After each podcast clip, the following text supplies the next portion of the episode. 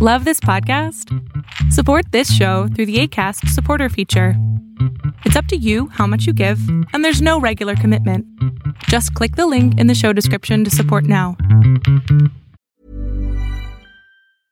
Hey, I'm Ryan Reynolds. At Mint Mobile, we like to do the opposite of what Big Wireless does. They charge you a lot, we charge you a little. So naturally, when they announced they'd be raising their prices due to inflation, we decided to deflate our prices due to not hating you. That's right. We're cutting the price of Mint Unlimited from $30 a month to just $15 a month. Give it a try at mintmobile.com slash switch. $45 upfront for three months plus taxes and fees. Promo rate for new customers for limited time. Unlimited more than 40 gigabytes per month. Slows. Full terms at mintmobile.com. The opinions expressed in this podcast are those of the participants, not of Reuters News. I don't know how many people have, have watched the movie Lord of War and what their opinions on it are, but there is a line in there that I feel sums this up perfectly when Nicolas Cage's character says, you know, it's so easy, a child could use it, and they do.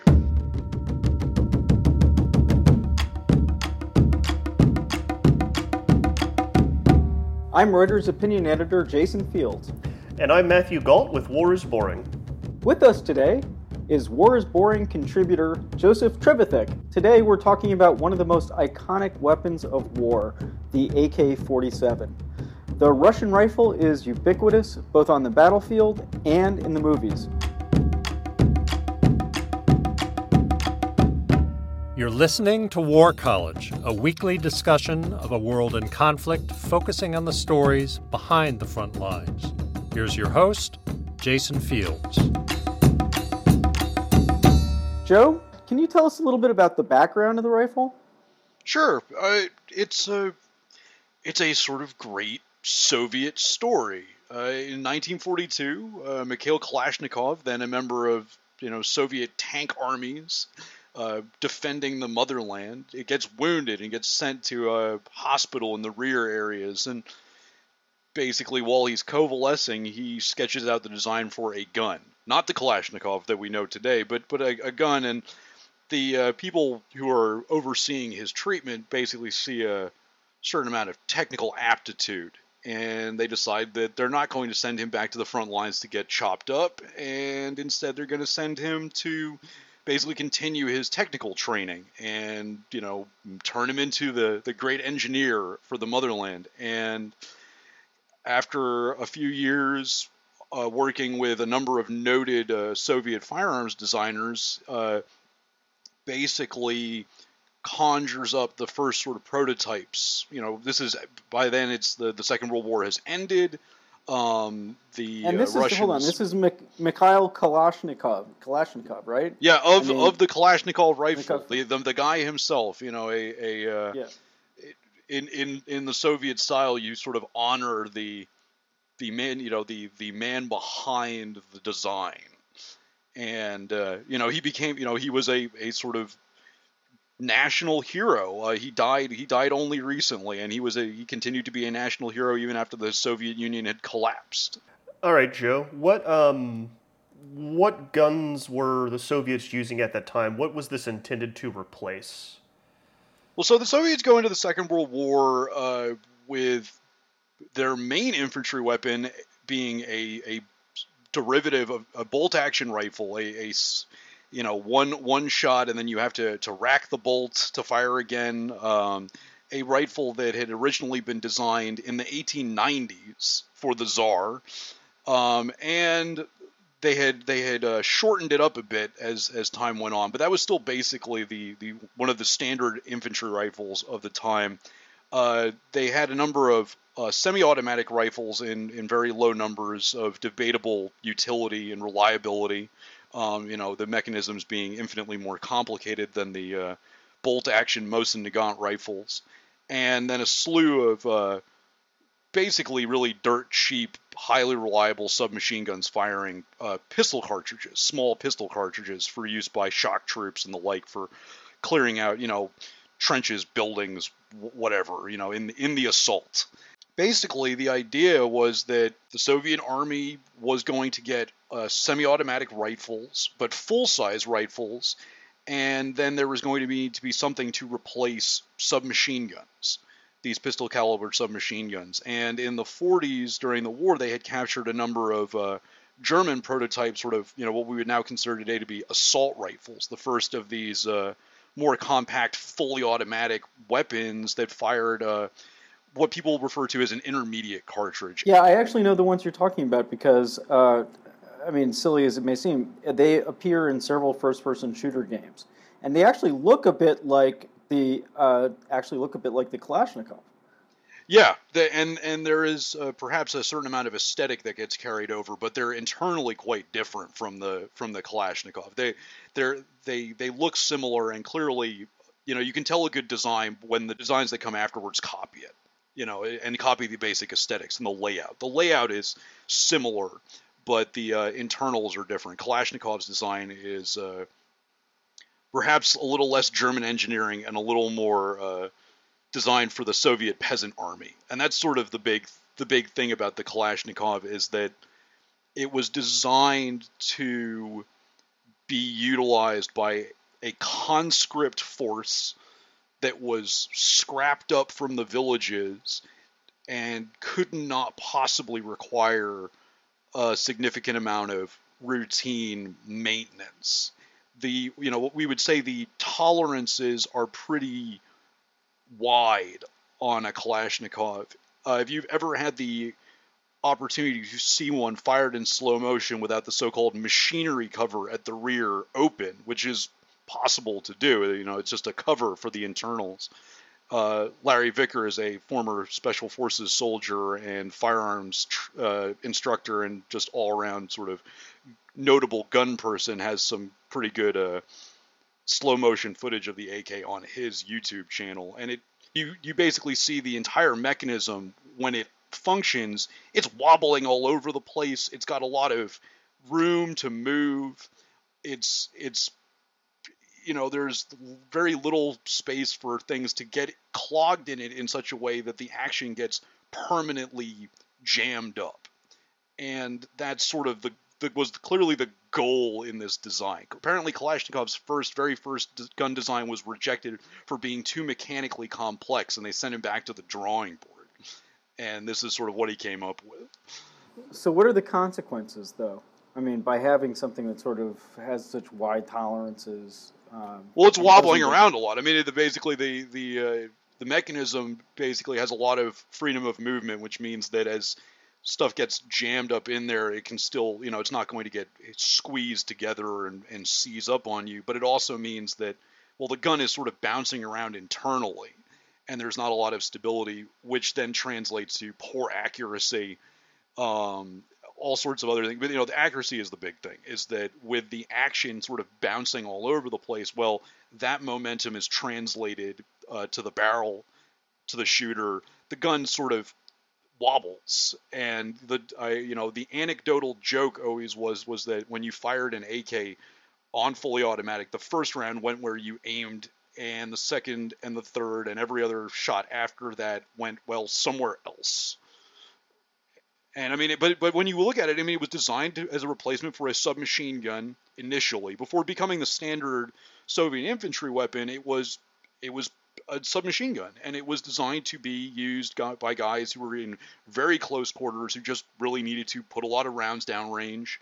Um, and these larger intermediate cartridges, which are sort of, you know, in the most bare bones terms, sort of halfway between a pistol cartridge and a full power rifle cartridge. And I mean, you know, the, there there are way more uh, technical differences in there, and and it, it does sort of a disservice to phrase it that way. But that's a, a good way of trying to understand the basic parameters here is that they're they're little sort of baby rifle cartridges, and you know so it gives them actually a fair amount of power to penetrate armor or obstacles or anything, and so you know it gives the infantrymen in the the close assault a lot of firepower.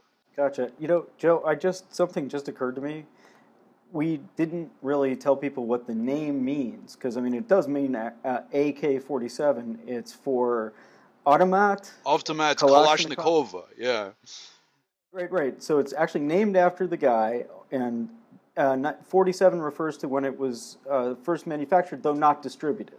Right. They're they're the first prototypes actually probably built in 46. I mean, you know, there was a number of prototypes, and Kalashnikov actually, the fact that his design was selected practically almost by chance. There were uh, probably almost a dozen other designs of some type also in development, and then a number of self-loading uh, carbines and other uh, rifle types that were also in development. And uh, from one of the stories that I've seen, apparently Sudayev, another firearms designer, his design was in the lead, uh, and then he had the unfortunate uh, fate of dying in 1944, and then his design sort of fell by the wayside because nobody sort of knew what it was all about.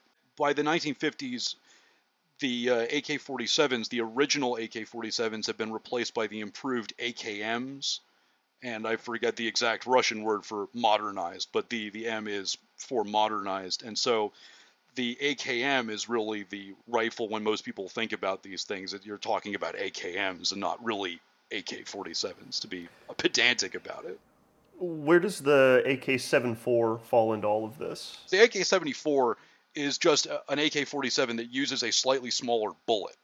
And the Soviets are actually late to this party because the Americans have waffled around with all these little lighter cartridges and very very small cartridges. And when we adopt the M16, it's got this this 22 caliber, the 5.56 millimeter cartridge, and well, that's good and not, and, and all these other things. And there are there are debates about the utility of a smaller bullet. And God, people have written books about this, and so I really can't get into the the technical discussion about energy imparting and and you know ballistic well, drop off and the rest of it. Well, but needless but, to but say, let's be honest. Yeah. let me be. Let us be honest though. If we let you, you would get into that. uh, actually, I might not because the people who really get into this, they're they're uh, scary people to deal with in an internet comments section. They are they have some pretty uh, strong opinions about what is better, and and I do not.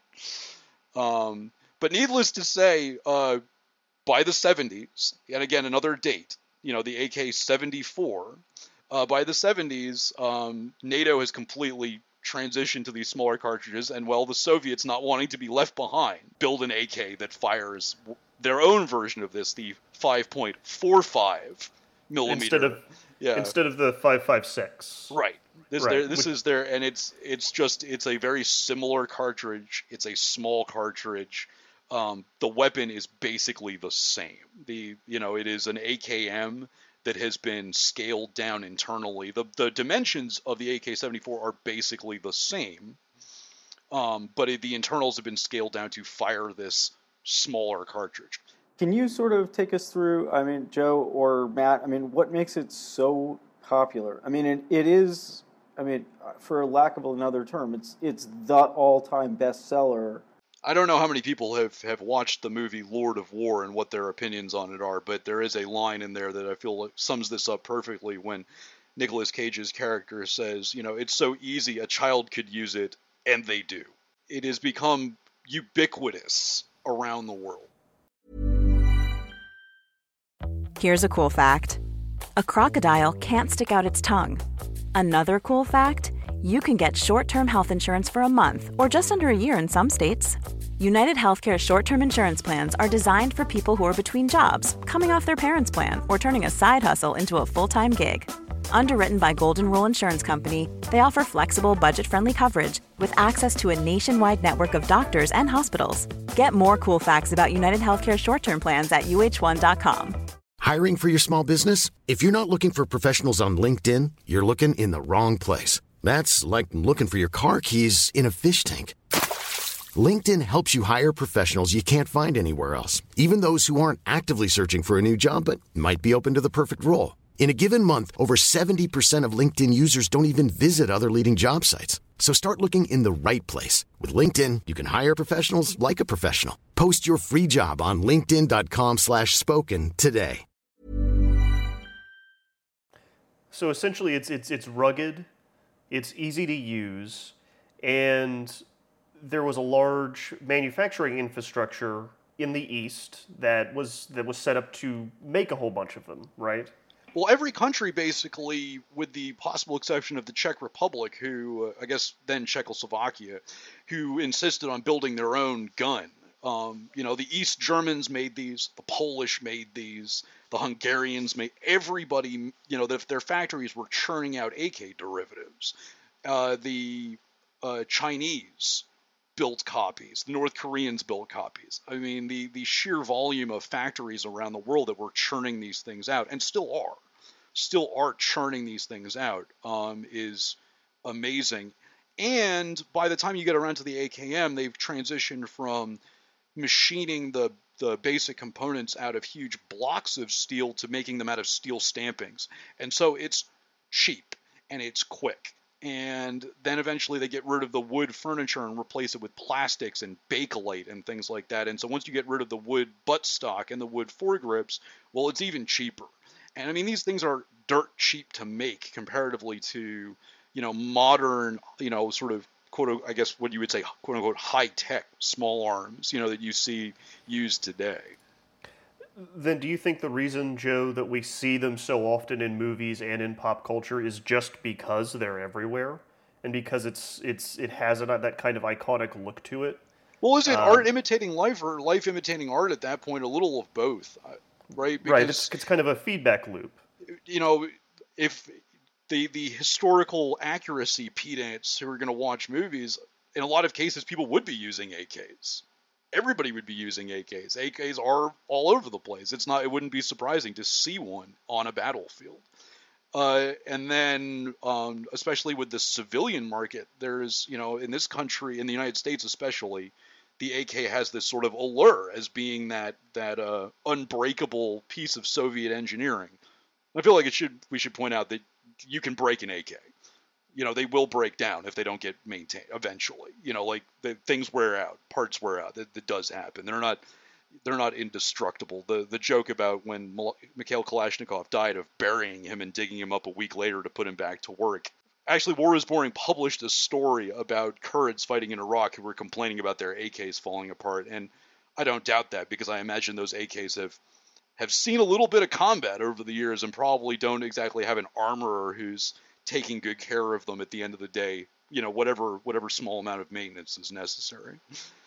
And people will also, you can go on YouTube and find no shortage of people who who prove that you can set those uh, front handguards on fire if you have wooden handguards by putting enough bullets through a gun. You know, it heats up and just, well, people love doing that. It's waste of wood, in my opinion. So, uh, so who uses them now? Uh, I mean, are they still state of the art enough that I mean they're used widely? Well, the Russians are still making improvements, and the Russians are looking to introduce their newest version, which I believe they're calling at the moment the uh, the AK-107 or the AK-12. They keep sort of debating how they're going to to phrase these things.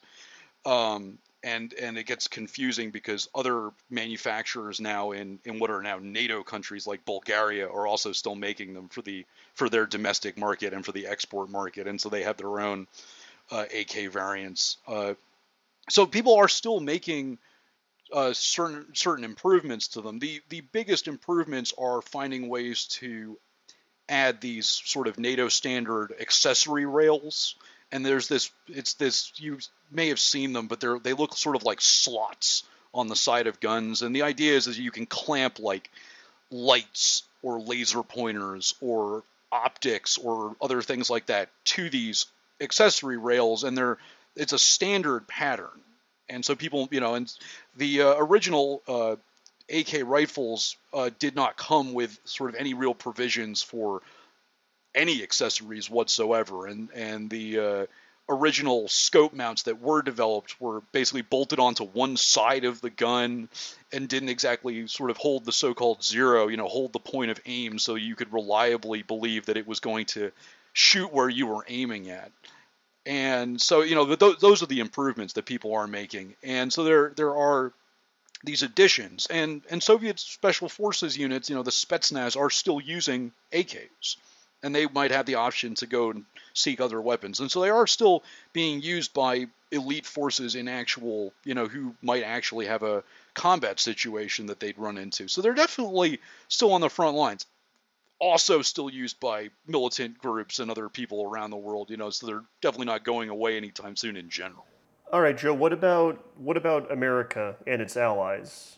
Well, this is sort of an interesting thing. You know, we, we associate the AK primarily with you know, as, as Matt said, the East, you know, the, the Eastern Empire and the, the Soviet bloc, the reliability of the AK it's world renowned. It's it's nigh legendary. You know, it's it's something that ever you know if you if you know anything about the AK, you know about its reliability, and there's something to be said for that. So.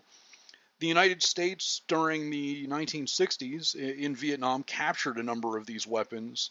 Uh, special operations units like the SEALs put them back into service. You could also potentially dress people up um, as the enemy. You know, gave you the option of sort of pretending to be the enemy. The AK has, you know, people say the AK has a very distinctive report. When you shoot one, it sounds like an AK. Soviet ammunition, um, in a sort of odd reversal, the uh, American tracers burned red and Soviet tracers burned green. And so if you had Soviet ammunition, you might be able to confuse your opponent. So there were benefits to to having these weapons around and there was actually at least one instance where the army rebuilt a number of uh, AKs for special operations units in Vietnam so they could be fitted with uh, sound suppressors. And they sent these sort of silenced AKs back to, to Vietnam for use on covert operations and the like. Do people just have a preference between the AK-47 and let's say the M16, or now I guess it's the uh, the M4 is the current one? Oh yes, the, there is no end to, to personal preferences. Um, and and I think it's fair to say that that almost every platform you can find has its pros and cons. I really really want to steer away from that debate because like I said people are very passionate about the the reasons why why one one type of gun is garbage and why others aren't. all right, Joe. Um, how about th- how about this then? You've you fired an AK before, yes. correct? How did you find it? Put in the immediate caveat that I, I you know, fired in a range situation. Haven't had to de- defend my life with it. Uh, it works. It goes bang.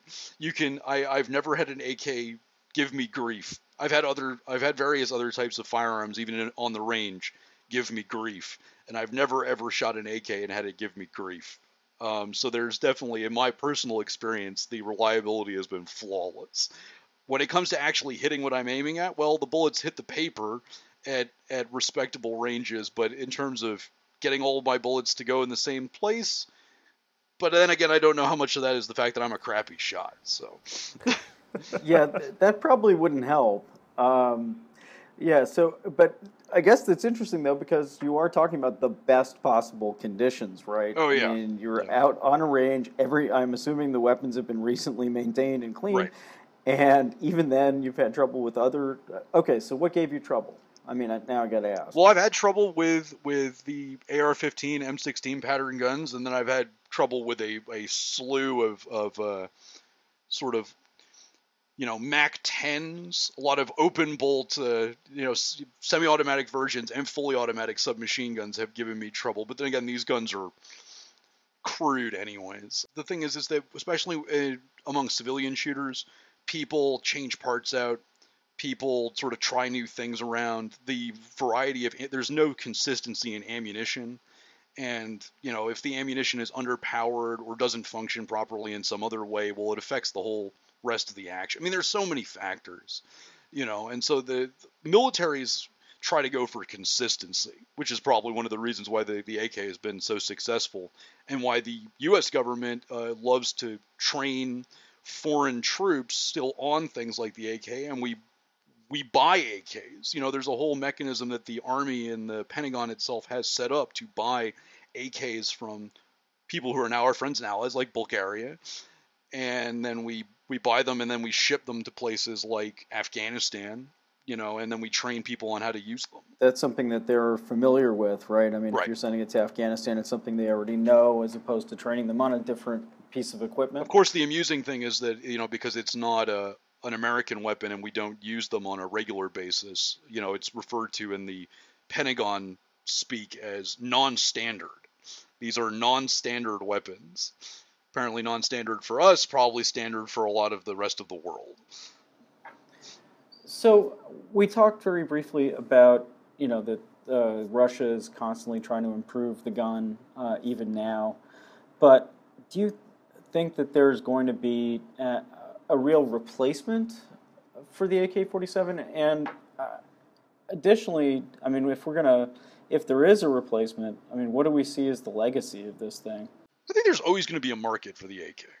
um, whether it's just civilian shooters or what have you. There's there's probably always going to be a, a market for AKs or AK variants of some sort, you know, and there are a slew of of AK variants. The AK has been transformed into all sorts of things, and that the basic mechanism. I mean, there are Saiga 12 line of 12 gauge semi-automatic shotguns is based on an AK action. So, I mean, there there are just a slew of guns. So the Soviets first, and then the Russians now uh, have spent a significant amount of effort trying to develop better guns, new different kinds of guns with with a certain amount of success in terms of building interesting functional weapons. Cost gets in the way. Cost always gets in the way. When you have to replace weapons across a huge military, especially when it comes to standard issue small arms, something that like everyone is going to have and you're you know you're going to need to replace a significant number of rifles cost really gets in the way and complexity gets in the way and so you've seen that guns like the uh, AN-94 which was built sort of you know finalized right after the fall of the Soviet Union was a very interesting gun with a lot of really interesting features. It had an entire setup by which the uh, propellant gases would help compensate for themselves essentially and try and keep the muzzle level so that it wasn't wobbling around you know try and you know correct one of these historical AK issues uh, and be able to fire two rounds more or less at the same time. It fired so fast it could fire basically, you know, there were two bullets in the barrel traveling at the same time. And it was a very interesting weapon, and, and a certain amount of them seem to be floating around with with Spetsnaz units now, but there was no money to buy them, uh, you know, in any great quantity, and so that that program has sort of, you know, it, it's faded into obscurity. I mean, it's a there's probably more of uh, more AN94s in video games than there are in real life. There's something I, I just wanted to mention because this was really really striking to me. Um, unlike so many weapons, this one does have a, a name, as we talked about, uh, and uh, a man directly behind it. Um, whether or not he, you know, was working alone, or I mean, he really was, of course, part of a munitions uh, factory, and you know, I mean, there's only so much blame to go around for one man. But he wrote a letter uh, shortly before he died. Uh, he lived uh, to be 91, um, and he died in 2012 and I just want to read just a small part of what he said. Um, I, I keep having the same unresolved question. If my rifle claimed people's lives, then can it be that I, a Christian and an Orthodox believer, was to blame for their deaths? The longer I live, the more this question drills itself into my brain, and the more I wonder why the Lord allowed man to have the devilish desires of envy, greed, and aggression. So it sounds to me like a man who uh, may have regretted uh, what he unleashed on the world. There was an interview where he talked about this as well, and he said that he was not entirely ashamed of the AK-47, but that he wished he had also designed something that was non-lethal. He's he suggested a lawnmower he suggested that you know if I had if I had also developed a lawnmower, maybe that would have been nice. He also um, he also in 2007 said that he sleeps well, and it's the politicians who are to blame for failing to come to an agreement and resorting to violence. And he also lent his name to a whole line of vodka, if I remember correctly. I mean, right at the end of his life too. There were there was Kalashnikov branded vodka being sold. So so much for my somber note. Um... well, I think I think, but I think it's it's it's probably an accurate comment. I, I imagine that you can only be the the name behind the AK and not have those questions late at night every so often. All right. Well, uh, thanks, guys, for a, a really interesting conversation. Listeners, if you like us, please rate and subscribe on iTunes. Let us know how we're doing. Give us five stars, give us four stars. But please like, subscribe, share with your friends. If you want to keep hearing Great War College, uh, more interesting interviews, let us know how we're doing.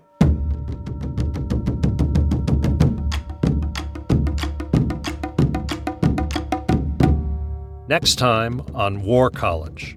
I can literally go through the grocery store and I think remove at least 50% of its content if I take anything that has a military origin or influence.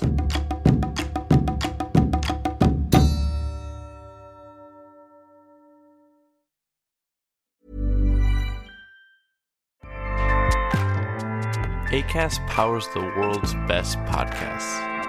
Here's a show that we recommend.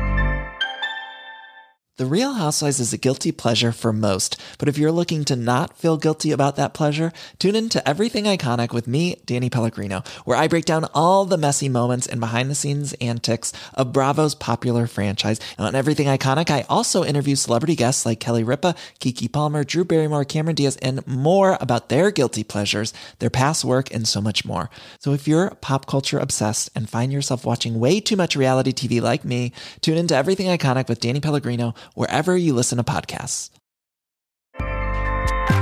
ACAST helps creators launch, grow, and monetize their podcasts everywhere. ACAST.com.